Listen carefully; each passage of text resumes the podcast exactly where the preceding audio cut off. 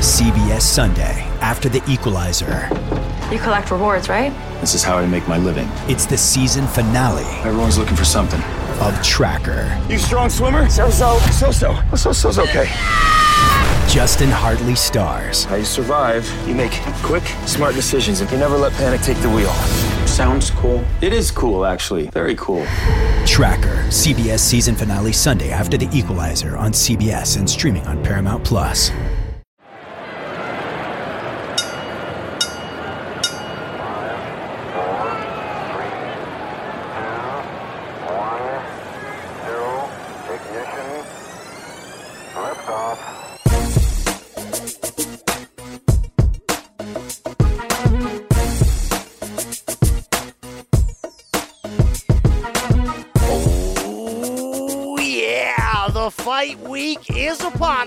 CBS Sports State of Combat podcast with the Brian Campbell, UFC 246. Ahead of us this weekend in Las Vegas, Conor, Cowboy, have to see it, need to see it, need to fire you up ahead of time with that lethal injection, the untraceable kind that can only be found from the performance enhancing audio that is the SOC. It sounds great, it smells even better. It is a beautiful aroma that arouses me. Yes, thank you, Conor. We will be hearing, seeing, and feeling a lot of you this week. Well, to, some degree there. Uh, I am fired up. The Brian Campbell, the voice that you hear. We're going to be on the ground in Vegas this week. You're going to get all kinds of BC Media Day special interviews with all the big names. CBS Sports HQ, left and right, myself, Rashad Evans, and more, breaking down the fights before, after, instant analysis pod. We got you covered from beginning to end. So let me bring in my man right now. Baby girl, put it on him. I want you to put it on me. I want you to try to do your best to put it on me. I'm about to put him on right now. He is a UFC Hall of Famer, always sweet, never sour. It's the great earthquake survivor, Sugar Rashad Evans. How are you, man? DC, what's going on, baby? I love the introduction. Thank you. I'm great. Uh, it is Conor Cowboy Week. You're a fan. You're a Hall of Fame fighter. You're a respected journalist with ESPN and CBS Sports. You're, uh, you know, fanboy level of excitement for what this fight means and the entertainment we are expecting for Saturday. It's off the chain right now. Let me tell you why. I mean, for for the most part, you know, me and Donald Cerrone go back a long time. I'm talking about living in Jackson, uh, the Jackson gym upstairs with mice and rats and stuff like that. So we go back a long time. So uh, a big part of me is just excited for Cowboy to have this opportunity to uh, to to get what's due to him. You know, I mean, you know, Cowboy has has has never uh, fought on a stage like this, and to see him get a stage like this, and with with a great career like that you know, that he's had, it uh, is it's awesome. Yeah, Uh, it's and, and and then on top of it all, you got Conor McGregor return. Uh, I mean, I was just gonna say it's so, it's there's so many elements that make this fight so good. I mean, not just the potential for combustibility, entertainment, not just the fact that the biggest star in the history of the sport is coming back for only the second time in three years, but you want to talk about the perfect B side. The ultimate fan favorite, the guy who's accomplished almost everything in Cowboy Cerrone, has almost every record. In fact, if you don't believe it, pick up a six pack of Budweiser in Las Vegas this week, and his face will be on it with all of his records and he gets a chance for really what's the biggest fight of his entire career. So we're fired up. We're ready. Uh, it's not just big fights this week, though. I'm sure everybody saw Monday night's college football championship and LSU walking away as the undisputed champion. If you want more, if you need more, you got to put it in your ear hole. I'm talking about the CBS Sports Cover 3 podcast. We know that the season is now over. That doesn't mean that they're going to take a break. That doesn't mean there's still not a lot to talk about. Cover 3 is still your place for the best coverage in all of college football. Chip Patterson, Tom Fornelli, they got you covered with all the post title game coverage you can imagine. Go download and listen to the Cover 3 podcast anywhere podcasts are found. Rashad, you're a former, uh, you know, uh, high school star in the backfield. Uh, Oh, did yeah. you did Oh, you enjoy LSU's uh, uh, uh, beat down there?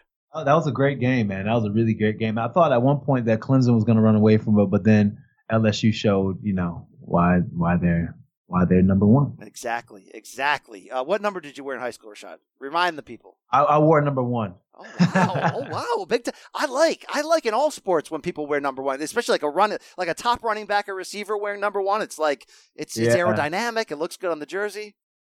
Yeah, I, I, was the one that had my shoes spatted up and I had my jersey all like to my waist and everything, man. It, I, I thought I was something. I thought like getting dressed for the games was, was the biggest part for me.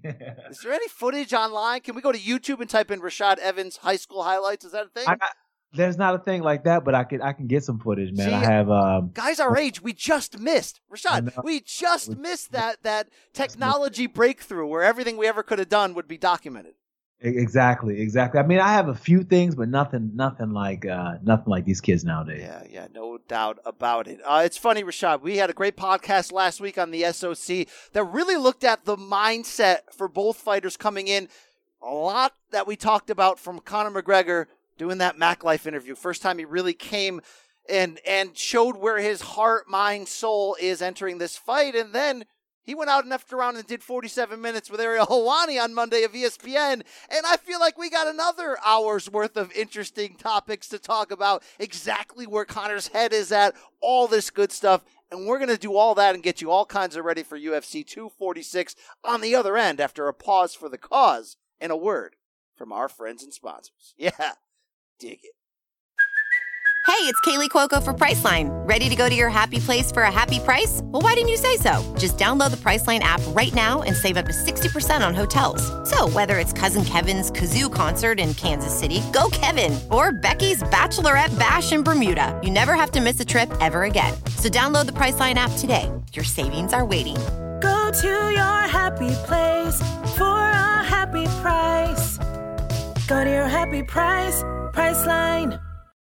This episode is brought to you by Shopify. Whether you're selling a little or a lot, Shopify helps you do your thing, however you cha-ching. From the launch your online shop stage, all the way to the we just hit a million orders stage. No matter what stage you're in, Shopify's there to help you grow. Sign up for a $1 per month trial period at shopify.com slash special offer, all lowercase.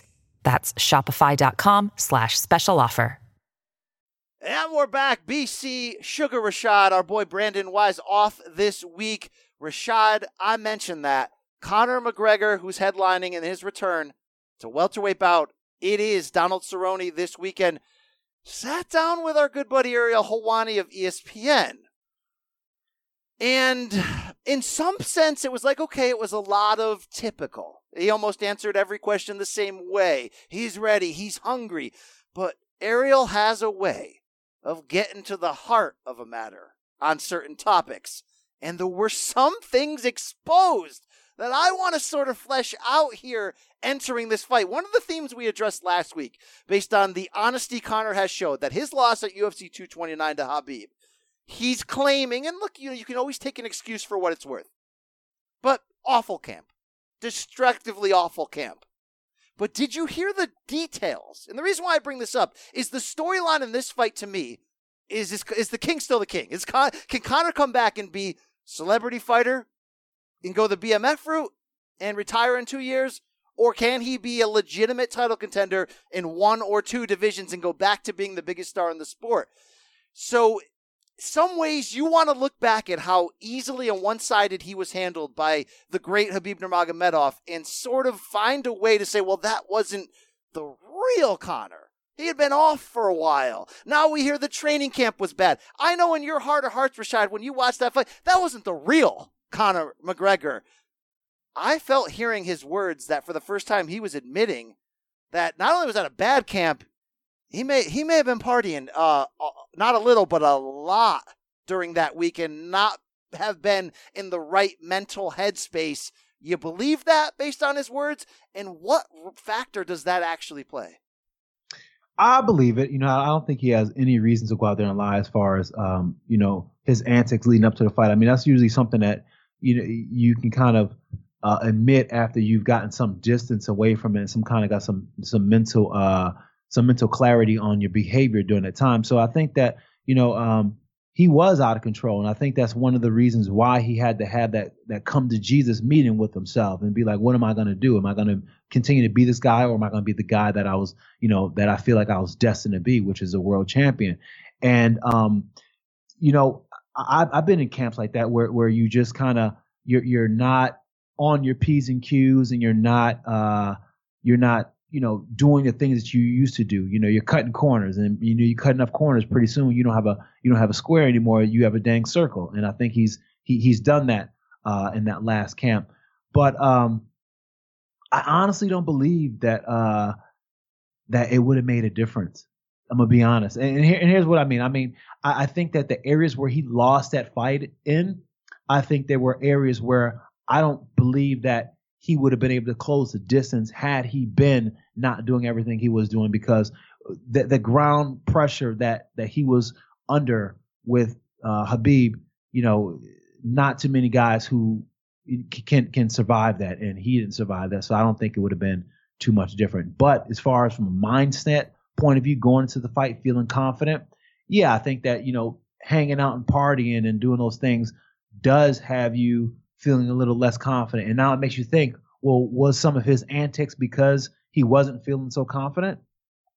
That's a fair assessment because, like we mentioned last week, he was, you know, an extra level nasty in the build, and obviously there was extenuating circumstances that aren't there for a normal fight. The dolly throw, the in and out of, uh, you know, the legal system and all that. But look, he was just straight up nasty in that build, not in a way that he's trying to sell himself, in a way that he's trying to get into Khabib's soul, intimidate him. Sometimes there's a desperation in that.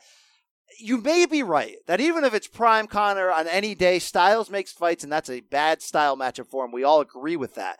I just didn't see the crispness in his striking. I didn't see the power. I just didn't see the same guy. You can always argue that getting dragged down and taken down consistently will will suck that out of you. But for him to admit, I, I was drinking during fight week. I was drinking. You know, he basically broke down to the level to Ariel that we were bringing in guys from you know, from that area in Russia who are good wrestlers to, to spar with. And he said these weren't sparring matches, these were real fights.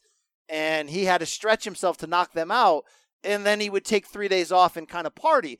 Now, look, he didn't use terms, Rashad, like Bugar Sugar. He's not saying I was doing drugs too. A lot of people took that feeling based on the way he answered questions.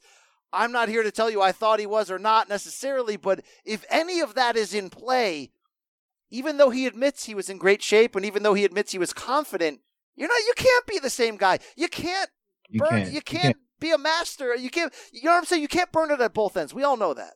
No, you you really can't. And and I think, you know, for the most part, you know, um, not even on a mental level, but physically speaking. You know, when, when you're when you're burning midnight oil and you're not allowing your body to rest and recover, then it's impossible, just flat out impossible for you to go out there and perform at your highest highest level because your body requires things. It requires sleep. It requires, you know, proper nutrition. It requires all these things in order to get it to a state where it can compete at its best. So he, he wasn't giving himself the best chance. But one thing I heard in this interview more than anything. I, I feel as if like the last interview we heard with Conor, it was him, uh, you know, going through the steps of of of grieving and, and I guess you know getting over a situation because he was very apologetic, and that's something you do whenever you you you want to move forward in your life. You have to you have to forgive yourself, but in order to forgive yourself, you have to have other people forgive you, and you have to admit what you've done. You have to speak it out, and and you have to face it. And I feel like that's what he's he's been doing. And I think all of that has been extremely cathartic for him.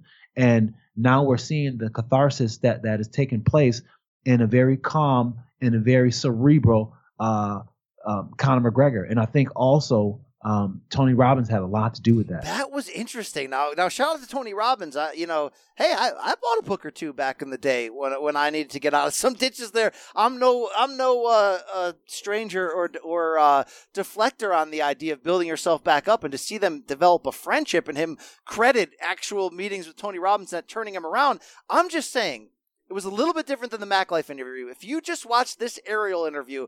And after it was over, somebody said, based on that interview, which way you bet in this fight. I don't see how you can come out of there and not think he's back. He's back, bro. I, I felt I felt the same way, and and here's the thing, like I'm I'm I'm such a fanboy sometimes uh, for Conor, you know, because I, I, get excited about Conor. He he speaks exciting and uh, he speaks things into existence, and I admire anybody who can do that because I understand what it takes to do such a thing, you know. And um, he's back to that again. He's back to understanding that he has to set these goals, these lofty goals. He has to set these goals because in order to set these lofty goals that is where he's been able to find his greatness and he's gone back to that you know so i think that you know this conor is is exactly the conor is exactly the conor that we need to be seeing going back into this to this new era of of what he wants to do in his career Absolutely. I speak it, believe it, receive it. Speak it, believe receive it. Speak it, believe receive it. Thank you, Deontay. Thank you for that. Uh, you know, people sometimes hear me talk about Conor and, and, you know, go in the comment section, oh, he's such a fanboy. All these media guys just want Conor to win because he raises the, the ratings and the traffic and they get to travel more and they get to do that. Well, look, that's there's an element of that for any of us in the media that are connected to anything. But I think for any of us in a sport, fan or fighter, you want the health of the sport to be as healthy as possible. And having a Conor McGregor winning and in big fights is a big part of that. But I think it does go even deeper. You just sort of said, you know, you know, you're admittedly like a Conor fanboy. I don't see how you could be a UFC fan over the last few years and not be a Conor fanboy. And let me actually explain that. You can tell me that you hate him and that you're going in there almost like a Mayweather fight, hoping him to lose. But to me, that's a that's fanboy at the same time. I don't see how you could consistently have watched the rise and fall and rise again potentially of Conor and not be deeply emotionally affected. And that's because he is a personality that's more dynamic as a fighter than I think anyone who, who we've ever seen. And it's not just the ability to tra- talk trash, it's the ability to make you care about his struggle at such an intense level of emotion where you're saying to yourself either like i said i hate him and i need him to get knocked out because he's a loudmouth and because i believe these accusations against him and, or it could be the other side of this man has a level of belief that is so much higher than maybe it should be or maybe what is natural that it goes back to that old mystic mac magic that look rashad it's freaking compelling it makes you want to say to yourself that whether I want him to win or lose, I want him to be there at the very least. I don't want him going away for three years. I want him to be there every three months on the dot.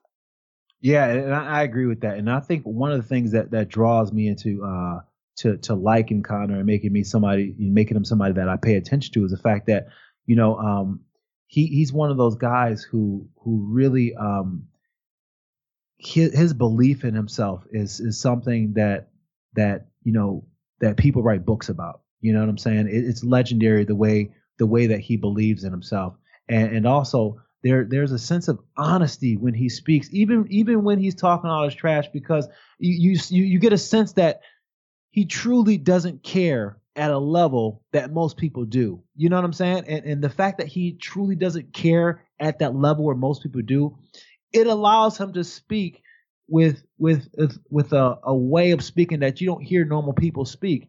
And it's refreshing you know what i'm saying? It's like oh okay it's, you know. intoxicating. It's like inspiring to the to the gills. It is. It's weird. Uh, so ariel mentioned in that interview that there you know you go back and watch the documentary on conor and it's got that footage when he's in cage warriors and he's living in his parents house i mean you can go back and watch it. Him and his his longtime girlfriend Dee are in his a bedroom in his parents' house, like eating cereal, and Rashad, he's talking at that point about his future and about where where he's going to will himself. That is like straight out of the same voice inflection that you heard heading into Nate Diaz one or two, or when he said he was going to knock out Aldo with the first punch he threw. And uh, uh, again, I don't think the king is all the way back, and physically he's going to have to prove that on Saturday. But he even said it in that interview. I went back to those interviews and heard myself speak. He's been speaking this into existence from the beginning, and if he's back rewired where he needs to be, look, Cowboy's always going to be a tough out for anybody. But stylistically, there's a reason why Conor's favored. And I just think if we are set to believe that his confidence level is back where where it is I mean, man, that that you know, you it's like a video game. Everybody's got a rating, a Madden rating. That jacks you up another five, ten points. It does, but you know, honestly speaking, he he is facing a lot going into this fight. I mean, in my opinion, I believe all the pressures on him. You know, he he's got all the pressure on him, and when you whenever you're carrying all the pressure, it's never a fun thing. But if I can say if anybody who handles pressure well, it is him. But at some point, what we have learned over the last you know 15 months or so is that Conor McGregor is, is human. You know what I'm saying? And and he does get affected by the same things that we get affected by. It's just you know he's been able to to to be able to um to to mentally push himself forward, and uh, this fight presents a different kind of challenge to Conor because now he is um mentally firing. He is feeling way better than he has in the past. And that's a scary thing because when you feel so great and you know that you know, everything is the best that it has been in a long time or ever, then you know a loss would truly mean something totally different if things weren't at the perfect level, you know? So there's a bit of pressure in the fact that everything has been going so good yeah, he eats up that pressure. It motivates. There are certain people, obviously, that that prefer to live in that state of, of tension at all times. I mean, Mayweather was an absolute, you know, all timer at being able to be at his best when the when the stakes were the highest. Uh, there was something, like I mentioned, there was something about who he was internally and was putting out during the build to Khabib that didn't feel fully like him. Right. This kind of feels like it again but you got to win the fight. And that's why we're fired up for Saturday. As much as I want to sit here and talk about everything that Conor said, and maybe I'm not done. Let me hit with this. Do you believe him when he says he's going to make 80 million in this fight? Can you connect the dots for me, Rashad? Even oh with that money God. the top level fighters get that we don't hear about, 80 million? No, he's not making 80 million, but Conor McGregor knows this. He knows that people tune in to see somebody fight and make 80 million dollars. So whether he's making eighty million dollars or not, people are going to believe he's making eighty million dollars, and they're going to tune in to see an MMA fighter make eighty million dollars. It's just how it happens, and that's how he's been able to get to the position that he is right now. Because before he wasn't making the millions that he was making before, but through talking himself up enough, he actually did make that kind of money. And I think this is another one of those situations it's interesting because I think we'd all agree that compared to boxing at the very highest level, you know, we know the whole story about MMA fighters not being paid, you know, really what they deserve for UFC's financials, uh, and for for you know just to, just straight up comparing it to boxing, and and if anyone's deserving of Mayweather and Pacquiao money, what does that mean? That means sort of like whoever you're fighting, you're guaranteed that sort of base of 30 to 40 million, which is it's just absurd. But when you get to that level of fandom where you are driving a fight in a fight card all on your name alone, and to some degree, as you can see, this is not a loaded card. This is one of those where UFC saying Conor's name will be enough. Yes, Cowboy will play a key role, but Cowboy could have been anybody to a certain degree, and Conor's going to carry that he may be, you can argue everyone deserves it, or you can argue he's the only one. Either way, I hope Rashad that he's making in the 40 to 50 million for this fight because if anyone's deserving of that absurd Canelo Floyd Manny money, good God, right? Yeah, I think he definitely probably making that with with everything combined, you know, uh, with, with all all the things that goes into it. But I'm not. I mean, 30, 40. Uh, that's that's a. You know what? I can't even speak on that because it's an understanding that that I've never got to with the UFC. so you know what? Maybe maybe he is making that kind of money. Who knows? It man? is he, I mean, you know, just he look- brings so much value to the organization. It's hard to to foresee them uh, being in a great money position and not sharing the wealth with him. I'm still not over the the fact that I saw with my own eyes the 100 million dollar check that Floyd Mayweather held up after the Pacquiao fight, and that was only his guarantee. It's I like know. to make that for one night of work. Gosh. I mean, did you see the stats? You know how Mayweather was just named uh, richest athlete of the decade by Forbes, and they had all the, the breakdowns. The breakdowns of the amount of money per punch landed over the last decade for Floyd, it was like, uh, you know, he made more than my entire neighborhood makes for a year per punch. Per punch. That's ridiculous. It's just insane. But again, you can get yourself to that level of getting people to care about you. You know, you deserve it. And that's sort of part of this theme, Rashad, is that like what's really at stake here for Conor. Uh, you know, a loss would be disastrous, even though Cowboy Cerrone is in this fight. Like he's in play to have a shot. A loss would be disastrous to the idea of which road do you take moving forward. Like I said off the start, are you celebrity name fighter moving forward, and we're going to see a cash out against Nate, You know, fight fight people in that vein, or are you going to the level of fighting Khabib and maybe Kamaru Usman? A win or a loss in my eyes decides that. But honestly, Rashad, if you look at where uh, Conor's true legacy is right now, he's the biggest draw and star in the sport's history, no doubt about it. But there's still a lot of hardcores who think what he's accomplished is a bit overrated. And to really be one of those upper room greatest of all times on the level of Anderson Silva, Georges St. Pierre, Jon Jones, etc., he's going to need a second chapter of his career, a legitimate second chapter. Think Randy Couture moving weight divisions and winning the title and starting a whole new branch.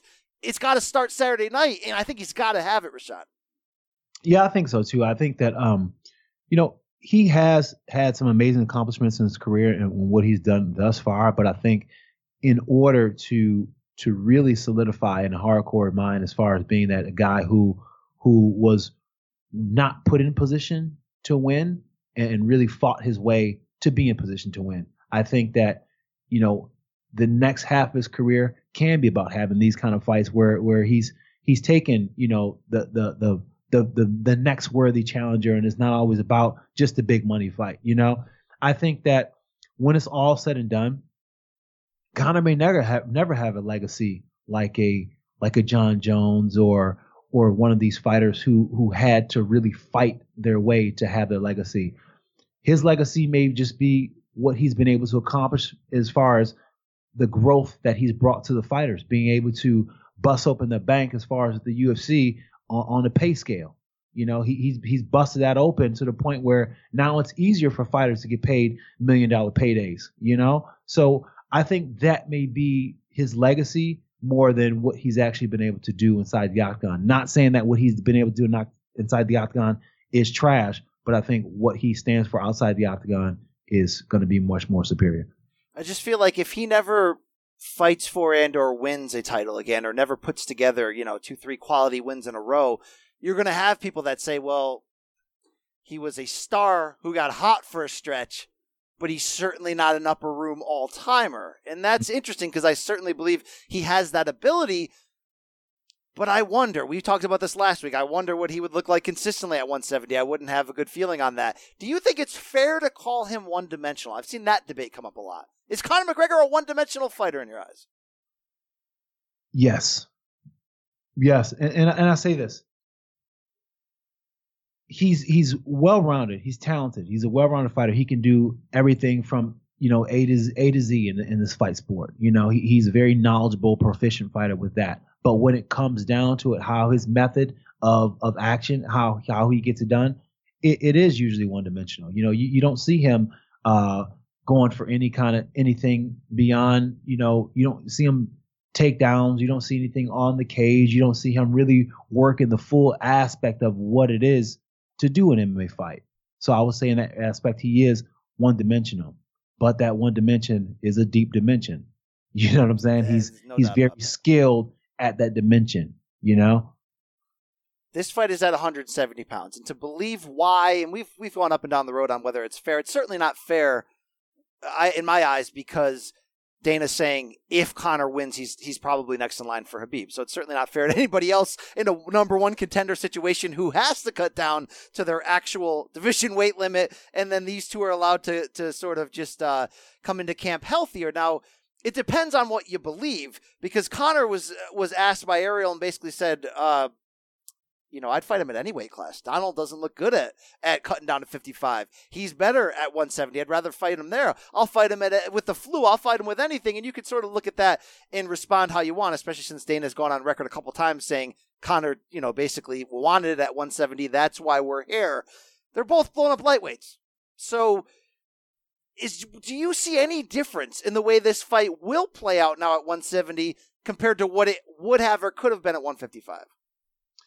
Um, I think so, and, and I say that because you know when you're when you're walking around that way, you're carrying around a little bit more weight. You know, so so the the fight pace carries on a different kind of a different kind of momentum. You know, so I think that may be um something that that could affect the the the fight flow of the fight. Also, power. Power is another thing. You know, these guys who fight at 170 and are legit 170 pounders, these guys are weighing 190 on fight night.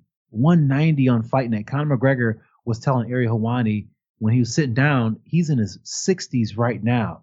Now that's before, you know, that means that he's probably going to step step into the cage on fight night, maybe 65. You know what I'm saying? He's going to be underweight when he steps to the octagon. Cowboy is he's fought himself to be a legitimate 170 pounder. He has to cut to make 170. He has cut more to make 155, but 170 he still has to cut. So he's going to bounce back up to at least 185.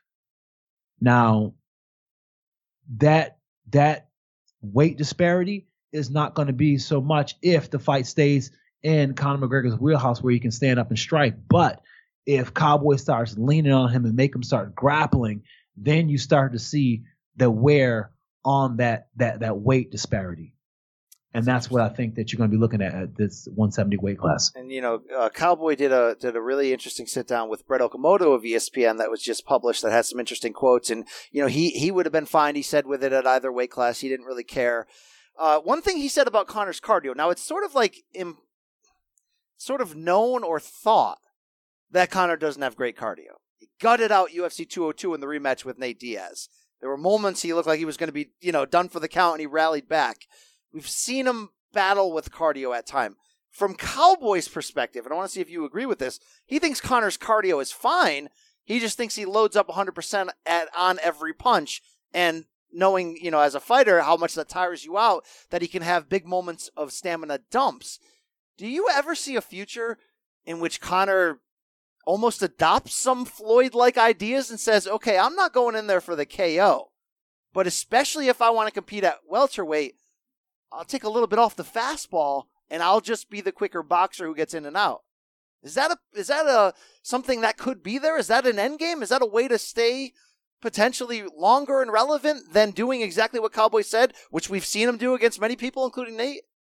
I don't I don't I disagree with his assessment, and I say that because of this. Like, you know, the the way you punch, you learn to have a uh, a gas tank for the way you punch. Like he he's used to punching the way he's punching. He's he's he he trains like that all the time, right? So he's gonna be punching fast and hard. So he gets he gets used to the conditioning of that. But I think his problem and the reason why he gets tired is not so much of the heavy shots.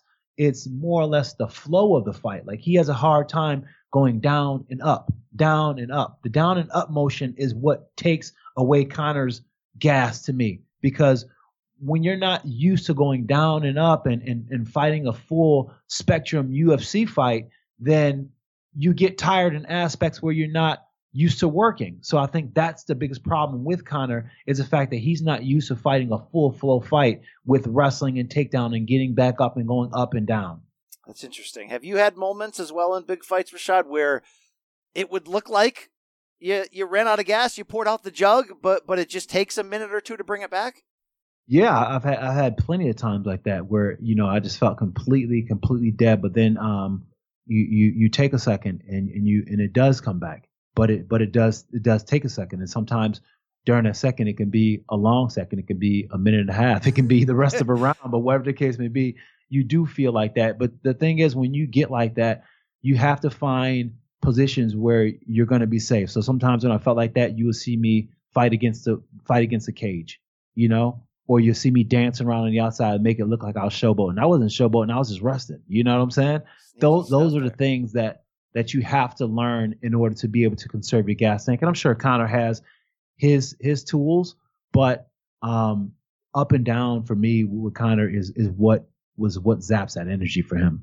All right, here's the key quote from the Cowboy interview with Brett Okamoto that I want to read and get your take on because you can look at this from a few different ways. Obviously, you know, Rashad, whenever there's a fight, especially afterwards, I mean, people can think every fight was fixed, right? like, there's not a scenario. When Conor knocked out Jose Aldo, Twitter was like, fixed fight, obviously. It's like, come on, people. And right, right now, you're certainly getting people that are going, well, obviously, Cowboy's going to take the money from UFC to, to shine up, uh, you know, Conor and let him get knocked out. Look, it's not happening. But hear this out, okay? Brett asks, Are you planning to take Conor McGregor down to the mat, obviously, and use his ground game and his wrestling game? Cowboy says, quote, You know, I probably should, but I don't think I will. I like to fight too. I like to get in there and throw down. Everyone says his stand up is amazing, so why not go and test it? Everyone says you want to just stand there and get knocked out, but it's my decision. It's my stupidity. That's just a stupid game. That's just a stupid decision. But I know who I am. I look in the mirror, I know exactly who I am. So I get to make that decision that I want. Why wouldn't I want to stand with one of the best? Why not? Can I take a punch? That's the question I want to know. Can he take my effing kicks? Is also the question I want to know. End quote. Rashad, I ain't saying anything to the level of conspiracy or this is fixed, but there's almost a different kind of fixed. If you have a potential thing you can do that would be a strength for you, and you don't do it, if Cowboy goes in there and does the tough guy thing, does the I want to face the best striker and beat him at his best, I want to entertain the fans and he does that and gets knocked out. You okay with that? No, I'm not okay with that. I'm not okay with what he said. I mean, listen, listen. I'm sure he said what he said because it sounds like a great soundbite, and everybody's like, "Yeah, cowboy, stand there and bang with them." But here's the reality. The reality is this right here.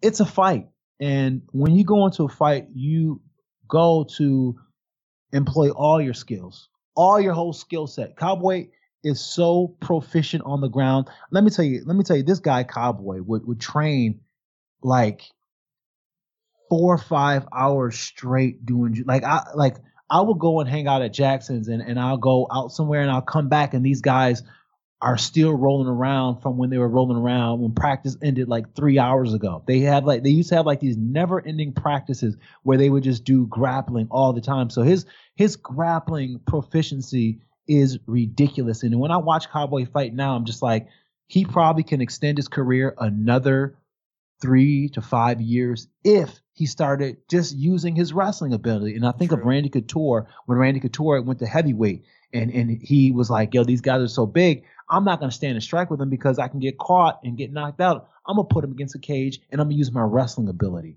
And I think that's what Cowboy needs to do. He needs to understand that he's not that same cowboy that he was when he's younger and he can't take the shots that he used to. So with that he has to change his game plan. He has to change his mode of attack. And he has to incorporate some of those things that he has built a whole career of perfecting and that is the ground. I hope i hope he does for the idea of it being the best possible matchup both using their full strengths. I'm sure fans want him to bang UFC, you could argue, wants them to go in there and beg. I mean, UFC would want Conor to win, I would think, but it's going to be interesting what Cowboy deplores. I think the most obvious and telling fact about this fight when I go to handicap it is this, Rashad, and it plays into what was just said there. If Conor's one dimensional, as we say, his greatest skill plays so perfectly, in my eyes, into Cowboy's greatest weakness. Cowboy's a tough guy but he can he can have a flashy chin. He can have a chin that if you get him perfectly, you can get him you can get him out of there. And he's also a cowboy, really late starter historically. I remember interviews five, six years ago where he's like, you know, my coaches always say, man, I always have to take a certain amount of punishment early to wake up and, and, and you know, the, the whole idea, which we say a lot ahead of Conor fights, if he gets to him early, he wins. If it goes extra rounds, we don't know what's going to happen. I think is very much in play here. Not a one punch knockout, but Conor's best chance of winning is also the biggest thing you fear about Cowboy. Yeah. And I also and, and, and to add to that, to add to that, I would also add in um the left kick. Conor Conor uh he has an amazing teep kick, but I think the left body kick is going to be something that he has probably keyed in on and he's going to be looking to exploit that on Cowboy because Cowboy has a very hard time taking body shots, and the kick is is something that you know breaks through whatever kind of guard that he may have up and get to that body. And you know, every fighter who's fought Cowboy who was a southpaw, they went right in and they just went right after that left side. You know, you talk about you know Showtime Pettis, um, uh, Masvidal, these guys, they they go and they went hunting right for that left that that right side. So you can imagine that Conor McGregor is going to take a page out of his book and continuously hunt for that body right out the gate. No doubt about that. I love about this fight because you could tell me if you could see the future, Rashad. That you tell me Cowboy gets blown away in three minutes, I'll believe it. Or you can tell me that it's a great war and Conor tires late, I'll believe it. I do, I cannot lie. The interview with Conor only seems to awaken my belief that this will be what the fight kind of really is at its core, which is you don't want to say get well fight because Cowboys, nobody's bitch. And there really ain't no get well fights. Certainly not the pay per view main event level in the UFC. But with all that said, when you go to handicap it, you know the potential of what Cowboy can do on the ground. You know what Conor wants to do. I still see a second round finish for Conor McGregor, McGregor in what should be a high paced, fun fight. I think they're both going to try to establish the kicking game to have success. But I think Conor's going to be like the old Conor, where when he lures you into those punching two way exchanges, he's got the quicker, more accurate weapon in the end. Yeah, he definitely has a heat seeker for that left hand, but you know, all those points you bring about Conor, so extremely true. I just when I look at this fight, you know, we, we have a tendency to only look at it from Conor's side because he's the big favorite in this fight and he's the guy making his comeback after being off for so long.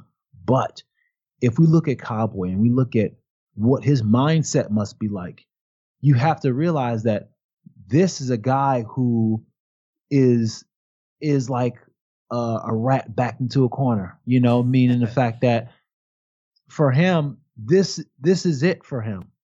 And and I don't and I don't want to make it seem like he's not going to have a career after this, but the truth of the matter is there is not going to be a bigger fight than this for him after this fight. You know, uh, eh, eh, you know, you know what I'm saying? Like he he's he's at that stage in his career where his best fights are probably in the past. He's probably not going to get another title shot. He's probably not going to work his way up to get another title shot. And I say that not to to disrespect his hopes, but the the reality of the situation is he has a list of competitors to get ahead of to get there. So you're looking at this being that shot, this being that that title shot, this being that momentum, the, the the highest moment of his life. And and I think that you look at somebody like career like Cowboy who's who's made a career of grinding and trying to be the guy who is in a position like this. And now he's finally here. Now he's finally in the biggest moment of his career against the biggest challenge of his life. And this for him is is everything in his career. So I think he's going to go out there and fight like it. I think that we're going to see a different kind of cowboy than we've seen in the past because this is his Super Bowl.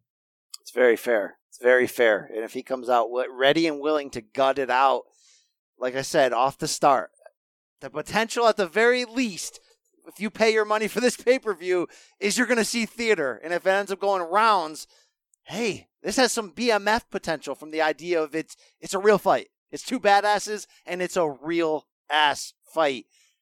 Who wins this fight? Rashad Evans man, man, oh man, you know, it, it's it's a tough one because there's so many different things going into it. But uh, with Conor McGregor, it's really hard to go against Conor, and especially after hearing the interview that he he gave with our Ariel. Um, but I'm gonna be honest here, man. I'm gonna be honest. I'm I'm a homer on this one, and uh, as much as as I love and I feel Conor in this fight, I'm gonna go with the underdog in this one. I'm gonna go with Donald Cerrone. I'm gonna go with Donald Cerrone just just because of, of everything and I was just saying. When you, when you're a guy like Donald, then you don't, you know, opportunities like this are not coming. You pray for for for a situation like this. This is this is equal to you know the kids back in the day. You know, all right, I, I'm on my you know you know, uh, Hail Mary pass to, to win the game. You know, this is that. This is that Hail Mary pass. And I, I think that he's not going to make miss this opportunity to to seize this moment. How does he get there? How does he do this? Is it a, a consistent leg attack to slow him down and chop him down? I mean, obviously that's something Cowboys always looking to do. Has Connor, Conor ever shown you that that vulnerability in the past? I don't. I don't think that he's going to have to do too much. I think the fact that he's going to still be there is going to be something that that plays into the mind and into the, to, to the uh, the outcome of the fight. I think the fact that he may be hard to get out of there, and you know, it, it goes back to, you know, what is the thinking in, in the McGregor camp? He's going to be out of there in one two rounds. That that goes back to what happened to him when he fought Diaz the first time. What happened? He he underestimated that guy, and I know from experience, there's no there's no more of a lonely place to be than being in an octagon with a fighter who's ready to kick your butt and you didn't set up there and underestimated him and now you're tired. That is a very lonely place to be. And that's where he was with with Diaz. And the stage may be set again for that same exact situation to happen again where he has a guy who's like, oh, okay, okay, I'm I'm an easy fight. We're gonna see. Wow, the loneliest place on earth in the octagon when that gas tank is coming up on empty, no doubt about it. Uh, one thing I did want to close on regarding Conor that he talked to Ariel about is his interest in Floyd Mayweather again in one of those crossover boxing matches. And it's sort of connected to everything given we've seen Dana and Floyd front row at the NBA game, handshake agreement. Dana says at the end of this year he's ready to do business with Floyd again, ready to talk to Al Haymon. Conor said some interesting weird things there. Okay. He said that fight with Floyd definitely going to happen again. He said we're close to signing Manny Pacquiao. Ariel, and then there was like the sheepish little grin, and Ariel's like, "Wait, whoa, what does that mean?" And Conor kind of half punted on it. Yeah. And Conor and Ariel's like to fight him, and Conor's like, "Well, those discussions as well." I almost feel like Rashad. Conor was talking out of school. Don't know this for a fact. When he says we're close to signing Manny Pacquiao, um, we all know Manny Pacquiao has one or two, it's not it's not public, fights left on his PBC deal, and that there's suitors like DAZN that are ready to throw a lot of money to try to get a couple more fights out of him. Does we mean Zuffa Boxing and UFC Fight Pass? That was interesting, Rashad. I don't know. Take that for what it was. But I wanted to bring up the idea of that Floyd fight and say, is Conor more likely to box Floyd with a win against Cowboy Cerrone or a loss in 2020? I would say he's more likely to box him with a win. I think I think with a loss. Well, here's the thing. I I think that see I think it can go either way. And let me tell you why. Because if he loses, he hasn't lost in, in boxing, so it's not like the loss would transfer over. So a lot of people can be like, oh yeah, well he, he can do it in boxing because he's got his old boxing coach back and he looked good boxing against Cowboy. He just got caught with the submission, or however he may lose that fight, right? So I, I think that that may be something they can salvage even if he loses. And if he wins, it's it's a no brainer. It's something that you have to set up. But more importantly, I, I don't. I, I, I um I wonder, you know, is, is is Conor the guy they're lining up for Mayweather? Maybe it could it be a a Khabib or something like that, providing he gets past Tony Ferguson, because now there's other big stars in the equation. You know what I'm saying? That that can that can sell. I mean, I'm sure a lot of people would would would would love to see Khabib versus versus Mayweather. It won't be the same, but at the same time, you know, you have to understand that the, the stardom that Khabib has has grown so much as well too. So now you're bringing in another guy who can bring in some numbers too. I do think if they did Floyd, Conor too in boxing, and everyone right away, and me too, right away we're like, oh man, really again? Yet the more you think about it, Rashad, if Conor would enter that on a winning streak in MMA, I know the sports aren't the same, but it's sort of the perception. Oh, he's he's a right. winner again. He's back. And then you go, wait, how old's Floyd again? Oh, he, he's turning 43 in February. Oh, when was the last time he was in a competitive? I'm sure the, the mainstream could talk themselves into, well, the first fight was exciting, and Conor's got to have a better chance given the age. Hey, they'd be printing money once again. They'll be they'll be printing the, the freaking all right, and they'll be calling on Rashad to break the fight down. Believe that. All right, Rashad, to close here, let's get some thoughts on the fights that matter here below that. Not a deep card. Holly Holm back in the co-main event here, fresh off the head kick title loss to Amanda Nunes. Back in a rematch against Raquel Pennington. You may recall the fight before the Rousey fight when Holm started off her UFC career with two fights, one of those against Raquel Pennington. Very close fight. I believe it was a split decision. It was a very competitive fight in which Holmes survived in advance and ultimately got that title shot. Holly Holm's 38. And Rashad, she's got such an interesting legacy. Like, to make that change from boxing to MMA and then dethrone Rousey the way she did, she's been cashing that meal ticket of the Rousey win forever. You could make a cynical case and be like, well, what's she done since then? She's two and five. She's also been in four title fights against the best in the history of this game and has fought really well in most of them. So, win or lose here, I think this could be the end because what else are you fighting for? And if it was, I don't even know how you'd begin to define her legacy because she's been such a huge star. She'll probably make the Hall of Fame in the end, yet she'll have one of those weird win loss record breakdowns where you're like, well, was she actually a Hall of Famer? It's all kind of up in the air entering this fight. How competitive do you think this rematch will be?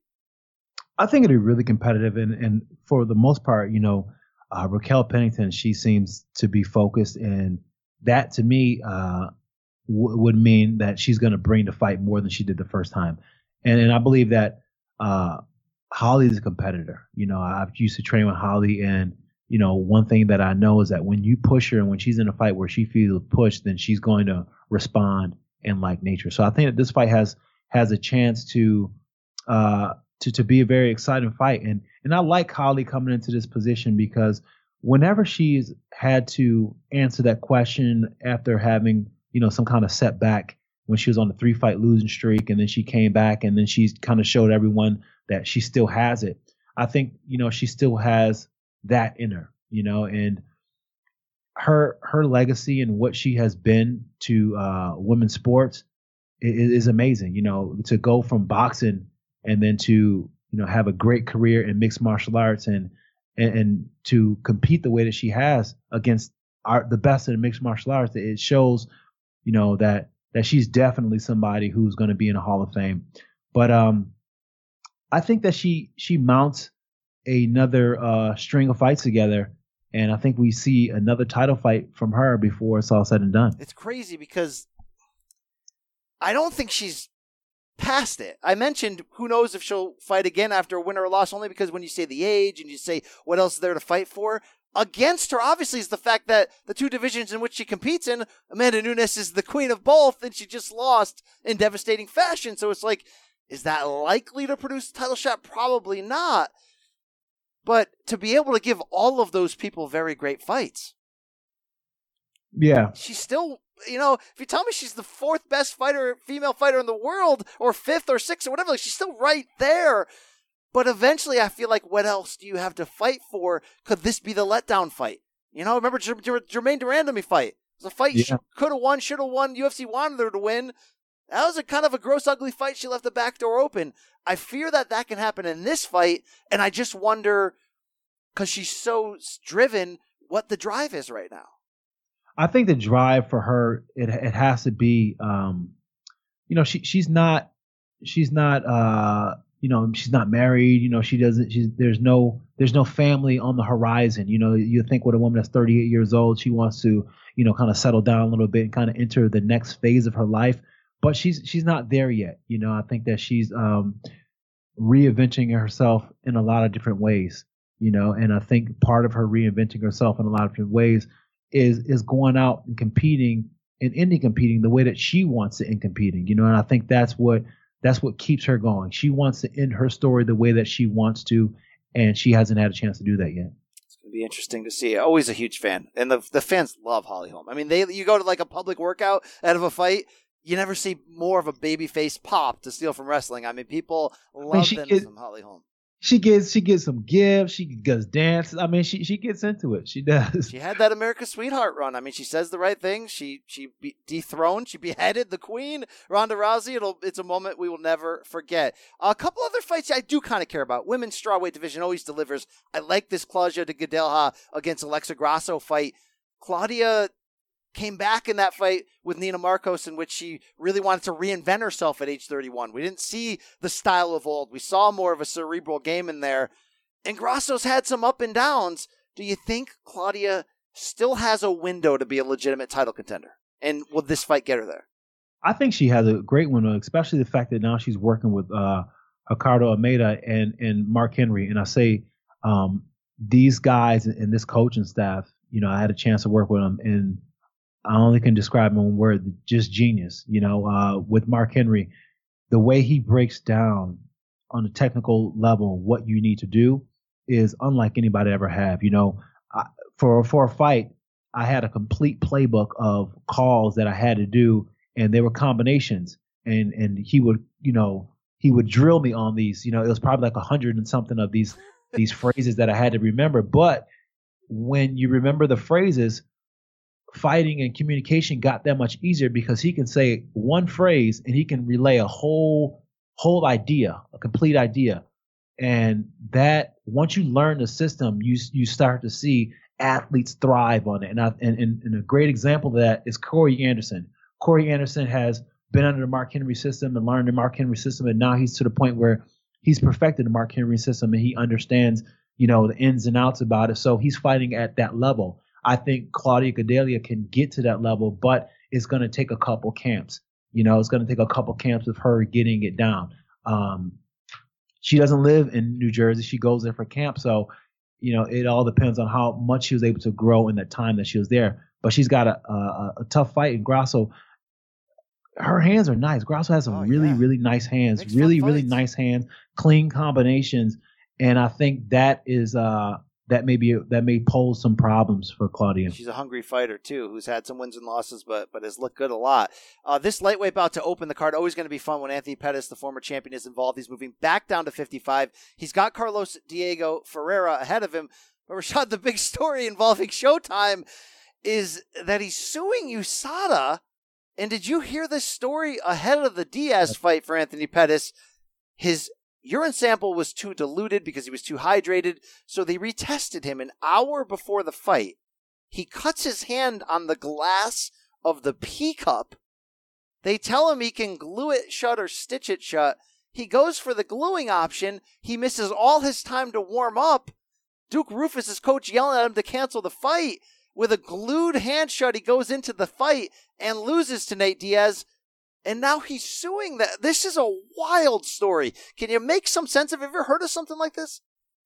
Uh, it's, it's it is a wild story, and um, you know, it's something that is it's really it's, it's too bad to be honest because here's my experience saw it. You know, they they've always um the people who come and test you, they're very very uh very they're, they're not they're they're they're not they're nice people. You know what I'm saying? They're nice people when they try to make sure that everything is easy as possible. But here is the problem. The problem does come in when you when you're not able to, you know, drop and you're not, you know, you're not able to like one time I had to sit in there for probably about I don't know, like two hours after after one of my fights and it, and it was after a fight I lost and I was kind of beat up and kind of hurting, but they wanted me to drop. You know, they wanted me they wanted me to use the bathroom and I couldn't go and I had to sit there and wait. So um, it can, you know, the it can be it can be tough, and I'm sure that there's a lot more uh, tough stories that that go, you know, that that's beyond Wild. you know what I experienced. So. You, and you got the Jessica Penne story this week with USADA, which ended her career. I mean, it's it's it's, it's tough. It's tough, Rashad. Uh, it's tough because of the amount of times that you have to test. You know what I'm saying? Like when you like for instance, when I go and I um have to do a fight, you test when you first get there, and once you first get there, you you go and you check in with USADA first, and you go and you drop, and then after that, you have to test after the fight. Now, mind you, that's after you sweat it for 15 or 25 minutes. How much pee do you have after you sweat? You know what I'm saying? You don't have any. But that's so, wild. The hour before the fight, they're hitting him up, and uh, it's it all goes to a deeper debate we don't have time for. We all want a clean sport, but USADA's got some wild ish going on lately. It's just, yeah, I, you know, I don't know. I don't know, Rashad. I don't know. I don't know how he's going to win that. That I don't know how that lawsuit's going to play. I don't know the details. It's just wild.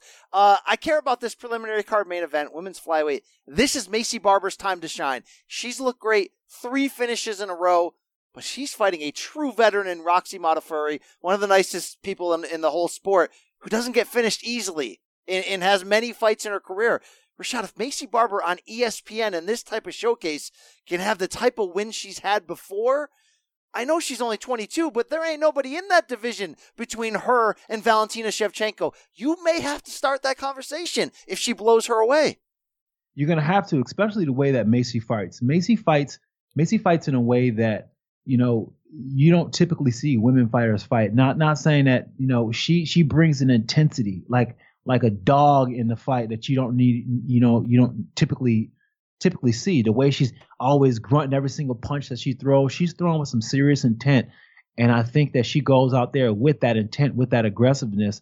She's gonna finish Roxanne Modafferi, you know, and you know Roxanne's a great test for her because Roxanne is, is good good on the ground and she's you know she's cleaned up a lot of things in her game, uh, working with Mike Pyle and those guys, and she's definitely cleaned up a lot of aspects of her game. But you know I think that this fight is is a showcase for Maycee to go out there and show that she is a number one contender. Like I said, if she can stop her in spectacular fashion. Roxy just keeps coming, and she's she's big for the weight class. She's got a ground game. This would be an interesting task. Obviously, we want to see Andre Touchy Fili, who seems to be turning things around at featherweight. Good looking fight there against Sodiq Yusuff. Yusuff, is that correct? Sup, yep. That guy has looked good as well. This is sort of a uh, circle it on the uh, on the card. Could be a, a sneaky one, Rashad. Absolutely, and Sodiq has has some power, you know, and, and that's and that's the thing about it. Like he, I love the way Sodiq fight, man. He's such a uh, he has such a great fluid fighting style, and he can crack too. You know, there's not a lot of guys at that size that have that kind of power, and it's so good to see Sodiq be able to drop that that hand in there and, and get people out of there. Doubt about it. Fired up for Saturday. I'll be on the grounds in Las Vegas. The State of Combat, as we mentioned, has you covered. Check out Friday's interview special from Media Day with everybody. We're going to get in that scrum with Conor and Cowboy. We're going to talk to as many people as we can on the card. Check out CBS Sports HQ the rest of this week. You'll be hearing from me on location. You'll be hearing from Rashad in the studio in Fort Lauderdale. Lots of great coverage coming your way. Rashad, I'm ready. I'm excited. The buzz is in the air. I can already feel it. I'm not even in the in the desert yet, and I can feel it. Fired up, man fired up. Let's do this. I'm, I'm, I'm, gonna need you to FaceTime me as much as you can, so I can I can feel the energy there. You know, I'm, I'm, gonna be, I'm gonna be upset that I can't go, so you know, help your boy out. Yeah, you hold it down for us on the on the CBS Sports HQ, and believe it. For Rashad Evans, this is your boy BC. Get ready, enjoy the fights this weekend. Instant analysis right afterwards. Don't forget about that. But for the rest of you, two words. That's it. We out. The baseball season is in full swing, which means you need to listen to Fantasy Baseball Today, part of the CBS Sports Podcast Network. Join Scott White, Chris Towers, and me, Frank Stampfl, every weekday as we recap every player from every game. We'll talk waiver wire adds, drops, players to trade for, prospects who could make an impact, and everything in between. Make sure to download and follow on Apple Podcasts, Spotify, the Odyssey app, and everywhere else podcasts are found.